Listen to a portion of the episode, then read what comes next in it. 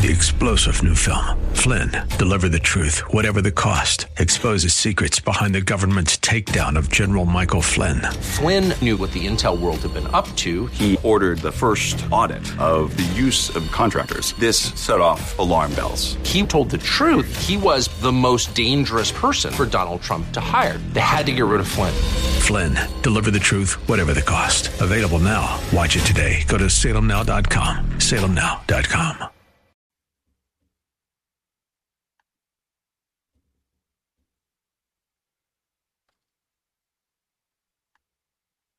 Tired of the negative news and flashover substance? It's time for Today with Dr. Wendy. Dr. Wendy Patrick is a trial attorney, patriot, and PhD with a passion for people and a penchant for politics. Dr. Wendy brings you the headlines, streamlined news you can use. It's time to be informed, engaged, and entertained. Now, here's your host, Dr. Wendy Patrick. Evening and welcome to Today with Dr. Wendy.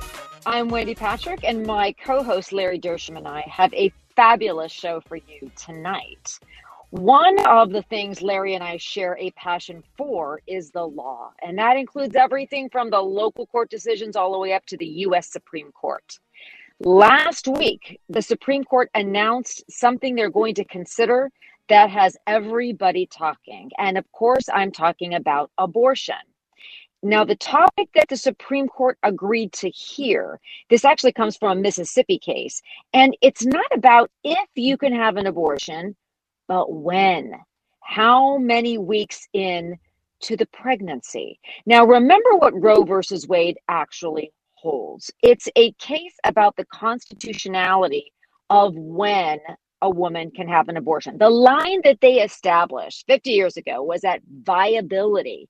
Can the child outside the womb. Now, this occurs around 24 weeks of pregnancy. The Mississippi law that is going to be reviewed by the Supreme Court banned most abortions after 15 weeks of pregnancy.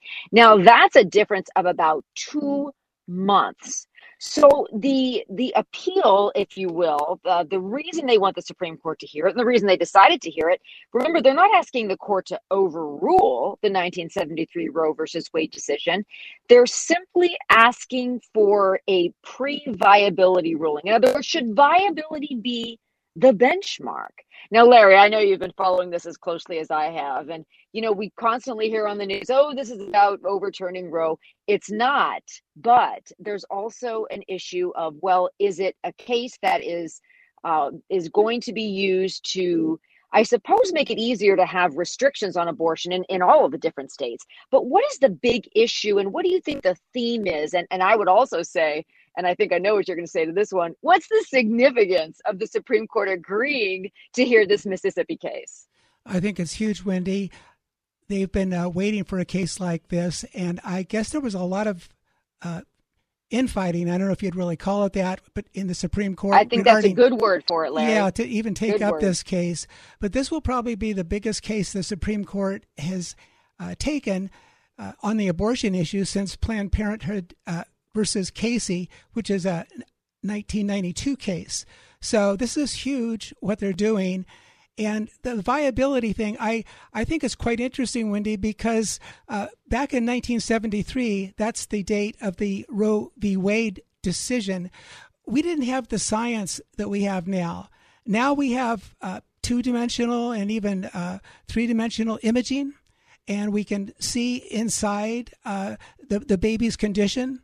We have a situation where they can actually operate on uh, unborn babies and really, to me, is viability a good benchmark?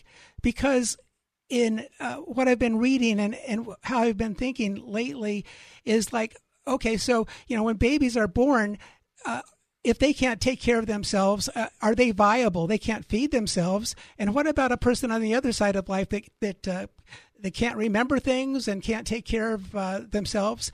Are, are, they, would they be considered viable under uh, Justice uh, Harry Blackmun's uh, ruling back in Roe v. Wade? So I think things have changed. Technology has moved forward, and we're we, we know now what we're dealing with. Uh, these these little kids inside uh, the mother's womb. So this is going to be so. Well, here's another point along the lines of what you're saying South Carolina, Oklahoma, Idaho, they've codified bans this year on abortion at the onset of a fetal heartbeat. So it's exactly what you're saying is since Roe came out, we have other we have many other ways of detecting life of gauging life. And and then of course like you point out uh, there's many people that are alive that uh, are challenged in so many different ways. Should viability still be the benchmark? Now because of the infighting you mentioned i am not predicting that any um, rulings of huge significance are going to come out of this. Now of course we know we have to wait till next spring uh, to get a ruling. However, the fact that this is going to be argued in October, that's exciting. Because, Larry, you and I both know that the questions the justices ask the litigants give us some understanding and sort of a, a view, a lens with which we can view what they're thinking. What are they going to do? What are the issues they see are important? But regardless of what ends up happening, the pure significance of the Supreme Court deciding to take this case is an enormous step. And you might, I mean, it's probably true that the reason this conservative majority decided to do what they did, notwithstanding uh, that, well, let's just say the contentiousness yes. surrounding that decision, is remember, this is a court, believe it or not, it's hard to think of it this way. One third of the current court was appointed and confirmed by former President Trump. Uh, that's right. And uh, I think there's currently what six so uh, you would call them, I guess, conservative justices, and three that would be on the liberal side. So that's going to be really interesting. And I'm just wondering if that whole idea of court packing that was floated uh, a couple weeks ago is still in the mix.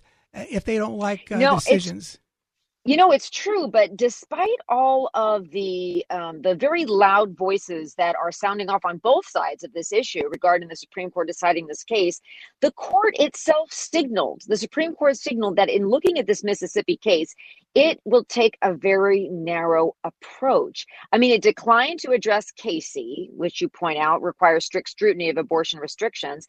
They're only looking for at the question of constitutionality for any pre viability restrictions. Now, what you're saying is an interesting point. Is it time to re examine what viability means? Well, if it does mean uh, that you're able to survive outside the womb, maybe that line wouldn't move as much as what you're saying is it sure looks like it, there may be a viability option even earlier. I don't know that yet. And you can imagine a case that went to this, there'd be doctors and experts on both sides. That would be fascinating and there's nothing to say we're not going there. But I think that the people that are worried or that are um, are objecting to the Supreme Court hearing this to begin with, maybe don't necessarily believe, at least if they've read the briefing and they know what's at issue, they don't necessarily believe this is going to overturn quote unquote Roe, but they probably see it more as a, an, an insidious encroachment upon the rights that women currently have and when. Remember, Larry, this case isn't about if, but when when can you get an abortion legally? Exactly. And again, they're finding so much more on the scientific side when they they say that they can detect a heartbeat now in six weeks. That's right. In seven and a half weeks, they can uh, pain receptors form in the uh, in the fetus or the unborn baby, so they can feel pain. And they have a fully functioning heart at 15 weeks, just fully functioning, pumping blood and everything. So again, as science uh, reveals more and more about life in the womb, this viability uh, standard, our, our pointer, is going to be changing, I believe. You know, and it's interesting that you you bring these things up because everybody, it doesn't matter your politics or whether you're conservative or liberal, everyone loves children. And so when you're thinking about, as you're pointing out, learning more about the development in the womb, you remember uh, remember Ben Carson when he was running for president, when one of the debates he said, I'm the only one on stage who's operated in utero. Yes. So he actually wow. performed one of those operations you're talking about. So, you know, as more people learn more about when life is developing, you know, people change their opinions at, at, at you know, at, at, least with respect to when somebody should be able to get an abortion under current law. They change their opinions all the time. But it's also interesting to note that it is true that we have a conservative majority, but remember the confirmation hearings for all three President Trump appointees. They were grilled on their views on abortion. Yes. And they had to be very forthcoming about the fact that they're pro life. But that doesn't mean they wouldn't follow the law. I mean, they're judges, they have to follow the law. So all of them, when they were peppered with questions, were very unwaveringly clear that regardless of their personal opinions, that if a case regarding Roe were to come before them, they would follow the law. Now, a court packing almost seems to suggest that maybe there's an assumption that they think they could, but they won't. Uh, I, I mean, is that the reason that we're now sort of reviving that argument? I don't even really, really want to say it's an argument. I mean, even President Biden wasn't in favor of court packing, so I, it doesn't really have that much support. But maybe the timing is right to talk about it again, uh, according to some people that are now bringing it up. Right. I think this is so interesting, Wendy. Justice Harry Blackmun, way back in 1973, he wrote the majority opinion of Roe v. Wade. And in his own words, uh, he said, if this suggestion of fetal personhood is established, the appellant's case, of course, collapses, for the fetus's right to life would then be guaranteed specifically by the 14th Amendment. And I just think it's almost like we're arguing when does a uh, preborn child become a person. And that is so key and i think it is moving. I think it's shifted since 73 and i am personally glad that they're revisiting this. I think it needs to look uh, be looked at again. 80% of americans right now reject abortion after the first three months so they reject late term abortions. There's been over 500 pro-life bills just this year introduced so i think the tide is in my opinion hopefully uh, shifting in favor of life pro-life you know, it's funny you talk about preborn. I I know it's it's one of those issues that um, is really front and center. Everybody's talking about it, and Larry, you and I are going to continue to talk about it. But because we need to take a short commercial break, do not touch that dial. When we return, you're going to meet one of a one of the most popular senators in the California legislature who will give us a frontline view of all the particular and the cultural battles currently being fought in Sacramento. We will be back in a flash. You are listening to Today with Dr. Wendy.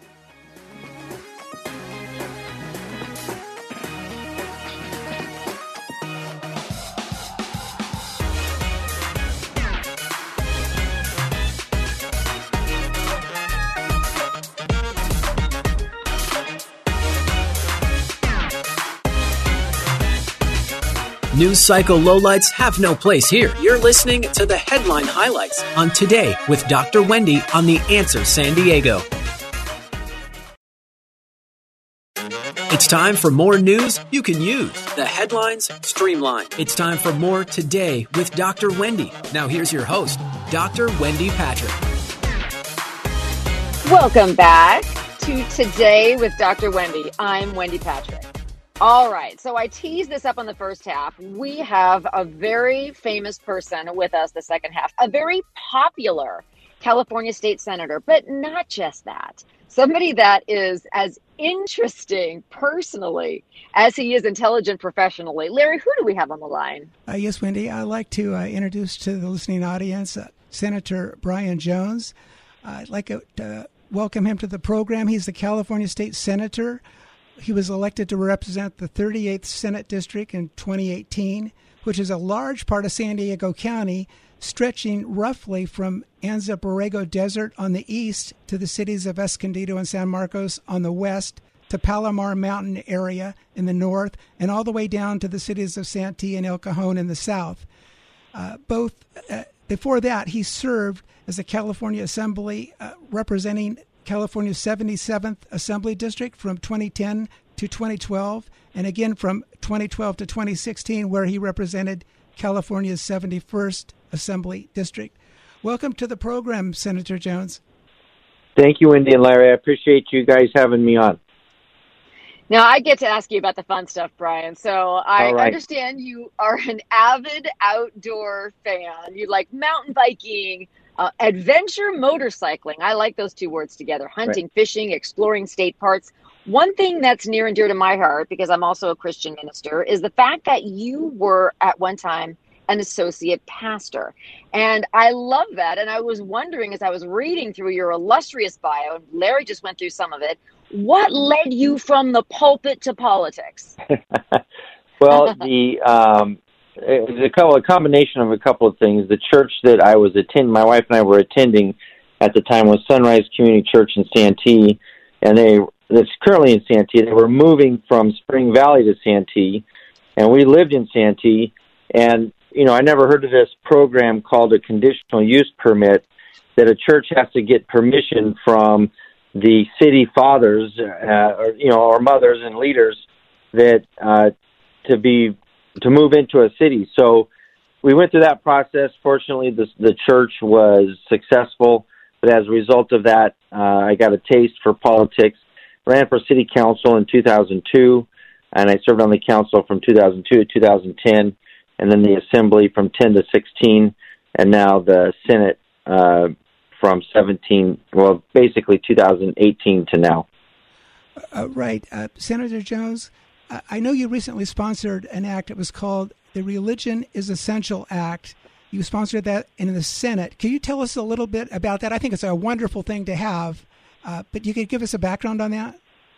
Well, Larry and Wendy, first of all, um, I believe that the bill should have been completely unnecessary because the First Amendment of the U.S. Constitution protects the freedom of religion and freedom of assembly, and that should have been enough uh, to protect churches during the pandemic from government overreach. But unfortunately, the state, uh, under Governor, Governor Newsom's leadership, uh, as you all know, and I'm sure most of your listeners, closed down churches, told them they had to close, and they didn't really give them any um, sensible parameters in which they could reopen. Now they gave businesses uh, parameters in which they could reopen. They gave lot, you know, uh, the medical industry parameters in which they could reopen, but they just refused to accept that religion and uh, faith expression is essential. So basically, while the, the cases were working their way through court, um, I realized we needed to have some legislation to basically constrain the governor and, and future governors from closing down churches. So it did a couple of things. Number one, it it proclaimed that church that church services, religion expression is essential, just like a big any of the retail stores that were being opened. Um, churches had to be allowed to be open.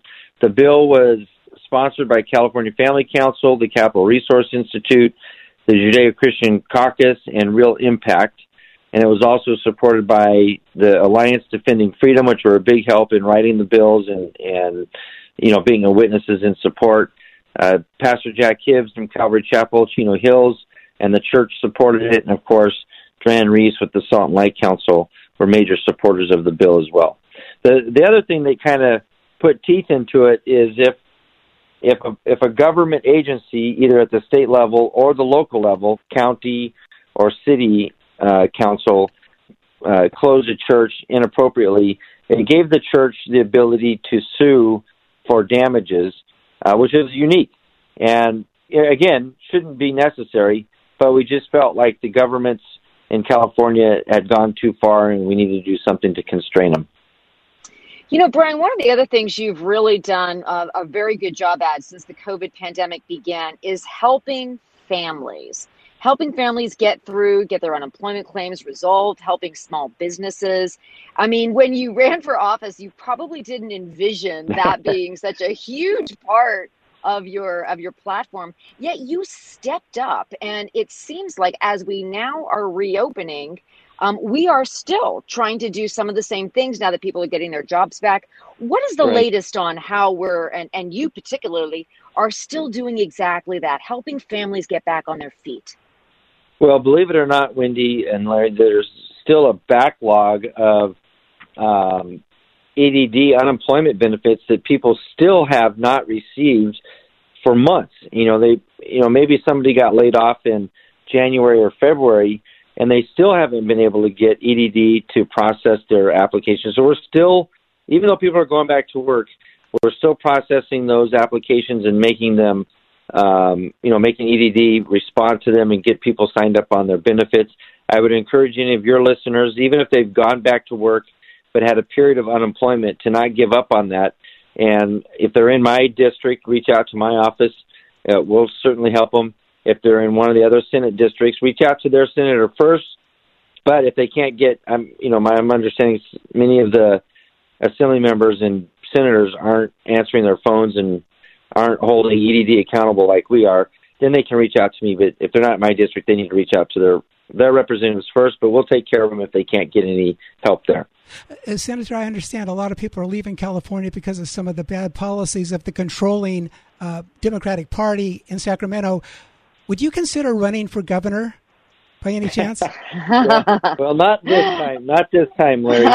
Uh, I think we've already got too many Republicans in the field already on this one, and we've got to be smart about it. That's you know, un- unfortunately, in, in many of these situations, Republicans get ahead of themselves, and um, we, we've got to you know un- unite behind one. Yes. If we want to replace Nick Gavin Newsom, we've got to unite behind one uh, candidate. And you know, I guess in the next couple of months, hopefully, we'll figure out who that is. But we we can't be splitting the vote, or Newsom will survive. Right now, you also won some big victories against the state that are trying to put too many sexually violent predators in the San Diego County, particularly the East County. Uh, what's behind that, and how's that going? I know you won a victory there.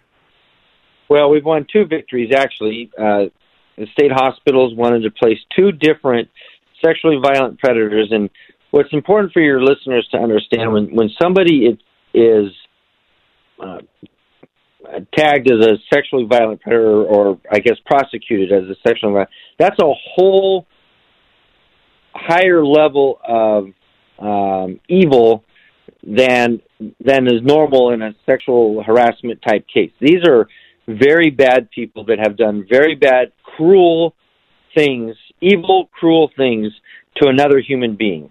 And why, you know, my first complaint is why are they being allowed out of jail in the first place? Um, you know, why do, why are they even offered parole? I don't think they ought to be. Uh, but you know, that's how our justice system in California is set up right now. So the state hospitals was going to put two of these guys in one house in the middle of a neighborhood uh, just outside of Mount Helix, which is a completely inappropriate uh, location for these. And the the state uses an organization called Liberty Health to kind of be able to hide behind a contractor, so the state doesn't look like it's participating in the process.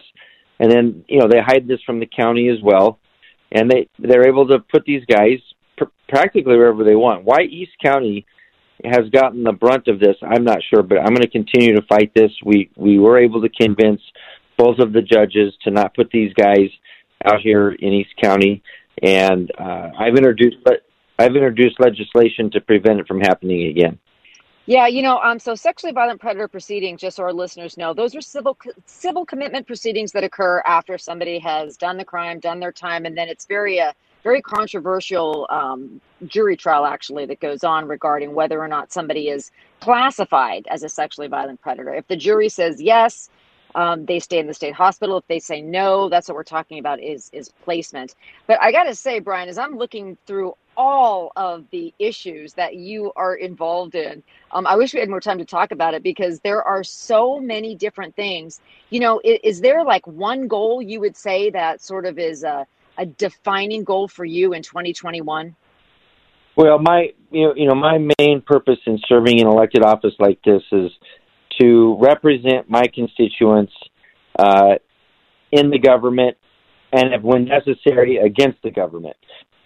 Too many elected officials, when they get elected, they become part of the bureaucracy. They become they feel like they're part of the government, and they're you know they advocate for the. And we saw that a lot with the pandemic and the government's response to uh, how they handled it. I, my position was I'm protecting my constituents from the government overreacting and overreaching, and I think we need more elected officials that have that perspective. I think that's a great place to end it. We're up against the clock. Brian, thank you so much for joining us. Our listeners, no doubt, learned a lot from you. And keep up the energy, my friend. And that's probably how thank, you do everything thank you, you do. Brian. You really do it all. You I have been let listening. Your listeners know they can follow me on social media, all the social media platforms at SEN Brian Jones. Awesome. Thank you so much. And thank, Thank you, you. to our listeners for joining us. Have a wonderful, safe weekend. And please join us next week for more of Today with Dr. Wendy Headlines with the Silver Lining. Have a great week and God bless you. Thank you for joining us for Today with Dr. Wendy. You can learn more about Dr. Wendy and how to become a guest or sponsor of the show by visiting wendypatrickphd.com. That's wendypatrickphd.com. Tune in every week at this same time as Dr. Wendy will engage and inspire you with an upbeat viewpoint on the highlights of the day. This has been Today with Dr. Wendy on The Answer San Diego.